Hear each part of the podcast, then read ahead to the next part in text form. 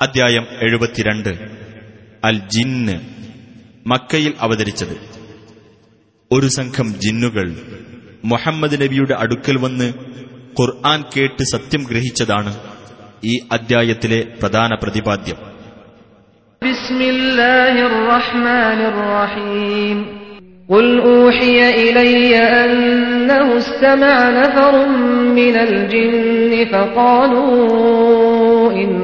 سمعنا قرآنا عجبا നബിയെ പറയുക ജിന്നുകളിൽ നിന്നുള്ള ഒരു സംഘം. ഖുർആൻ ശ്രദ്ധിച്ചു കേൾക്കുകയുണ്ടായി എന്ന് എനിക്ക് ദിവ്യബോധനം നൽകപ്പെട്ടിരിക്കുന്നു. എന്നിട്ടവർ സ്വന്തം സമൂഹത്തോട് പറഞ്ഞു തീർച്ചയായും അത്ഭുതകരമായ ഒരു ഖുർആൻ ഞങ്ങൾ കേട്ടിരിക്കുന്നു. يهدي إلى الرشد فآمنا به ولن نشرك بربنا أحدا അത് സന്മാർഗത്തിലേക്ക് വഴി കാണിക്കുന്നു അതുകൊണ്ട് ഞങ്ങൾ അതിൽ വിശ്വസിച്ചു മേലിൽ ഞങ്ങളുടെ രക്ഷിതാവിനോട് ആരെയും ഞങ്ങൾ പങ്കുചേർക്കുകയേ ഇല്ല وأنه تعالى جد ربنا ما اتخذ صاحبة ولا ولدا നമ്മുടെ രക്ഷിതാവിന്റെ മഹത്വം ഉന്നതമാകുന്നു അവൻ കൂട്ടുകാരിയെയോ സന്താനത്തെയോ സ്വീകരിച്ചിട്ടില്ല وأنه كان يقول سفيهنا على الله شططا ഞങ്ങളിലുള്ള വിട്ടികൾ അള്ളാഹുവെപ്പറ്റി അതിക്രമപരമായ പരാമർശം നടത്തുമായിരുന്നു.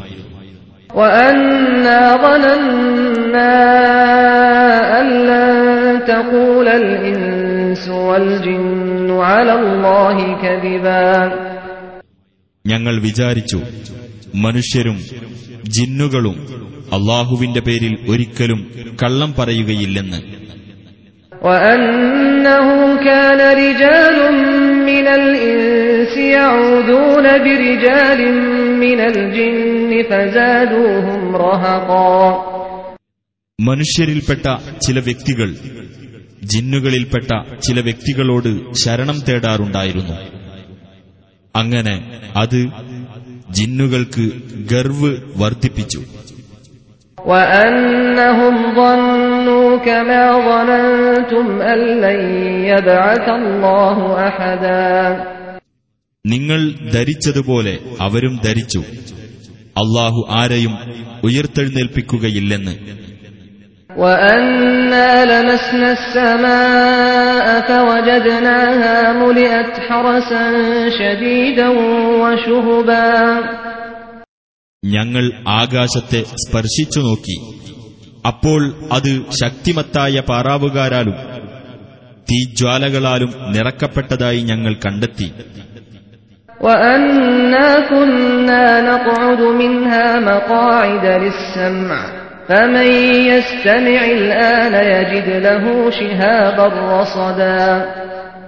ആകാശത്തിലെ ചില ഇരിപ്പിടങ്ങളിൽ ഞങ്ങൾ കേൾക്കാൻ വേണ്ടി ഇരിക്കാറുണ്ടായിരുന്നു. എന്നാൽ ഇപ്പോൾ ആരെങ്കിലും ശ്രദ്ധിച്ചു കേൾക്കുകയാണെങ്കിൽ കാത്തിരിക്കുന്ന അഗ്നിജ്വാലയെ അവന് കണ്ടെത്താനാവും.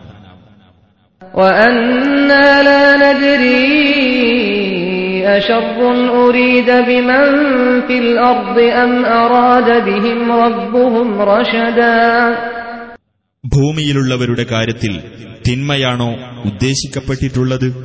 അതല്ല അവരുടെ രക്ഷിതാവ് അവരെ നേർവഴിയിലാക്കാൻ ഉദ്ദേശിച്ചിരിക്കുകയാണോ എന്ന് ഞങ്ങൾക്കറിഞ്ഞുകൂടാ.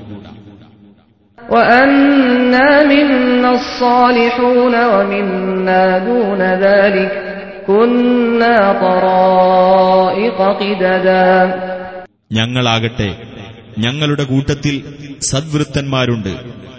അതിൽ താഴെയുള്ളവരും ഞങ്ങളുടെ കൂട്ടത്തിലുണ്ട്. ഞങ്ങൾ വിഭിന്ന മാർഗങ്ങളായി തീർന്നിരിക്കുന്നു.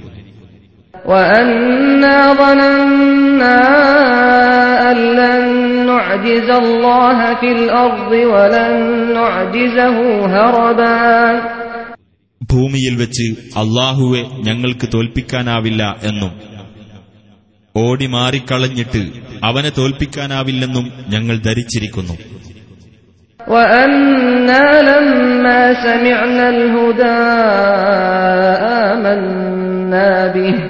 لما سمعنا الهدى آمنا به فمن يؤمن بربه فلا يخاف بخسا ولا رهقا സന്മാർഗം കേട്ടപ്പോൾ ഞങ്ങൾ അതിൽ വിശ്വസിച്ചിരിക്കുന്നു അപ്പോൾ ഏതൊരുത്തൻ തന്റെ രക്ഷിതാവിൽ വിശ്വസിക്കുന്നുവോ അവൻ യാതൊരു നഷ്ടത്തെയും അനീതിയെയും പറ്റി ഭയപ്പെടേണ്ടി വരില്ല وأنا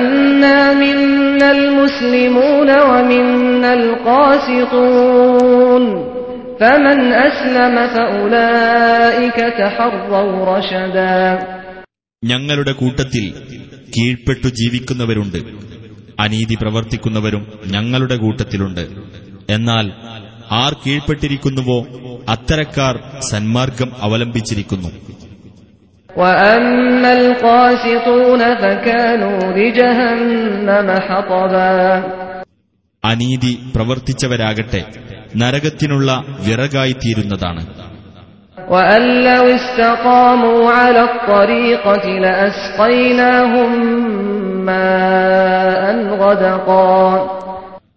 ആ മാർഗത്തിൽ അഥവാ ഇസ്ലാമിൽ അവർ നേരെ നിലകൊള്ളുകയാണെങ്കിൽ നാം അവർക്ക് ധാരാളമായി വെള്ളം കുടിക്കാൻ നൽകുന്നതാണ്.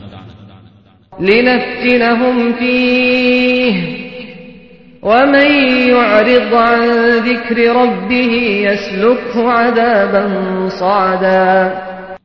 അതിലൂടെ നാം അവരെ പരീക്ഷിക്കുവാൻ വേണ്ടിയത്രേ അത് തന്റെ രക്ഷിതാവിന്റെ ഉത്ബോധനത്തെ വിട്ട് ആർ തിരിഞ്ഞുകളയുന്നുവോ അവനെ രക്ഷിതാവ് പ്രയാസകരമായ ശിക്ഷയിൽ പ്രവേശിപ്പിക്കുന്നതാണ് وأن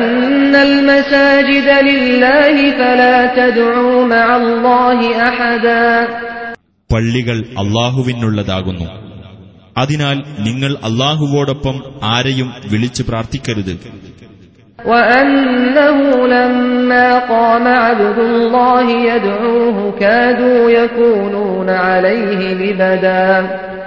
അള്ളാഹുവിന്റെ ദാസനായ നബി അവനോട് പ്രാർത്ഥിക്കുവാനായി എഴുന്നേറ്റു നിന്നപ്പോൾ അവർ അദ്ദേഹത്തിന് ചുറ്റും തിങ്ങിക്കൂടുവാനൊരുങ്ങി. قل إنما أدعو ربي ولا أشرك به أحدا നബിയെ പറയുക ഞാൻ എന്റെ രക്ഷിതാവിനെ മാത്രമേ വിളിച്ചു പ്രാർത്ഥിക്കുകയുള്ളൂ അവനോട് യാതൊരാളെയും ഞാൻ പങ്കുചേർക്കുകയില്ല قل إني لا أملك لكم ضرا ولا رشدا പറയുക നിങ്ങൾക്ക് ഉപദ്രവം ചെയ്യുക എന്നതോ നിങ്ങളെ നേർവഴിയിലാക്കുക എന്നതോ എന്റെ അധീനതയിലല്ല قل إني لن يجيرني من الله أحد ولن أجد من دونه ملتحدا പറയുക അള്ളാഹുവിന്റെ ശിക്ഷയിൽ നിന്ന് ഒരാളും എനിക്ക് അഭയം നൽകുകയേ ഇല്ല തീർച്ചയായും അവനു പുറമെ ഒരു അഭയസ്ഥാനവും ഞാൻ ഒരിക്കലും കണ്ടെത്തുകയുമില്ല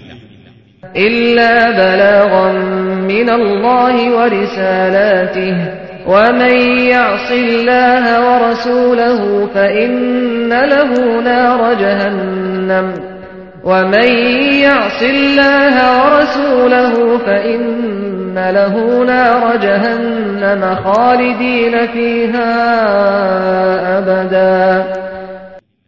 അള്ളാഹുവിങ്കൽ നിന്നുള്ള പ്രബോധനവും അവന്റെ സന്ദേശങ്ങളും ഒഴികെ മറ്റൊന്നും എന്റെ അധീനതയിലില്ല. വല്ലവനും അള്ളാഹുവേയും അവന്റെ ദൂതനെയും ധിക്കരിക്കുന്ന പക്ഷം തീർച്ചയായും അവനുള്ളതാണ് നരകാഗ്നി. അത്തരക്കാർ അതിൽ നിത്യവാസികളായിരിക്കും.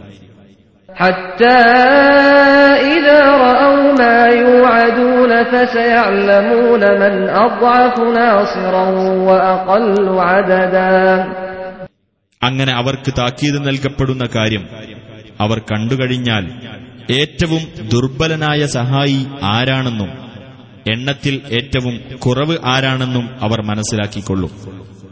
قل إن أدري أقريب ما توعدون أم يجعل له ربي أمدا നബിയെ പറയുക നിങ്ങൾക്ക് താക്കീത് നൽകപ്പെടുന്ന കാര്യം അടുത്തു തന്നെയാണോ അതല്ല എന്റെ രക്ഷിതാവ് അതിന് അവധി വച്ചേക്കുമോ എന്ന് എനിക്കറിയില്ല عالم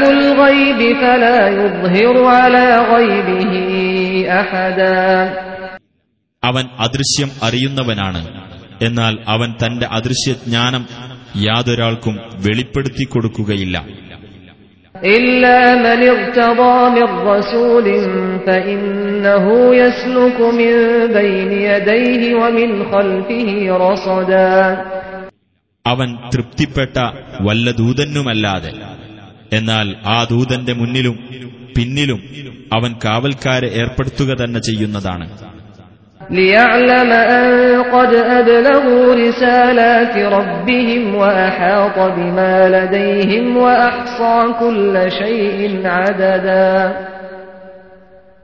ആ ദൂതന്മാർ തങ്ങളുടെ രക്ഷിതാവിന്റെ ദൗത്യങ്ങൾ എത്തിച്ചു കൊടുത്തിട്ടുണ്ട് എന്ന് അള്ളാഹു അറിയാൻ വേണ്ടി അവരുടെ പക്കലുള്ളതിനെ അവൻ പരിപൂർണമായി അറിഞ്ഞിരിക്കുന്നു എല്ലാ വസ്തുവിന്റെയും എണ്ണം അവൻ തിട്ടപ്പെടുത്തിയിരിക്കുന്നു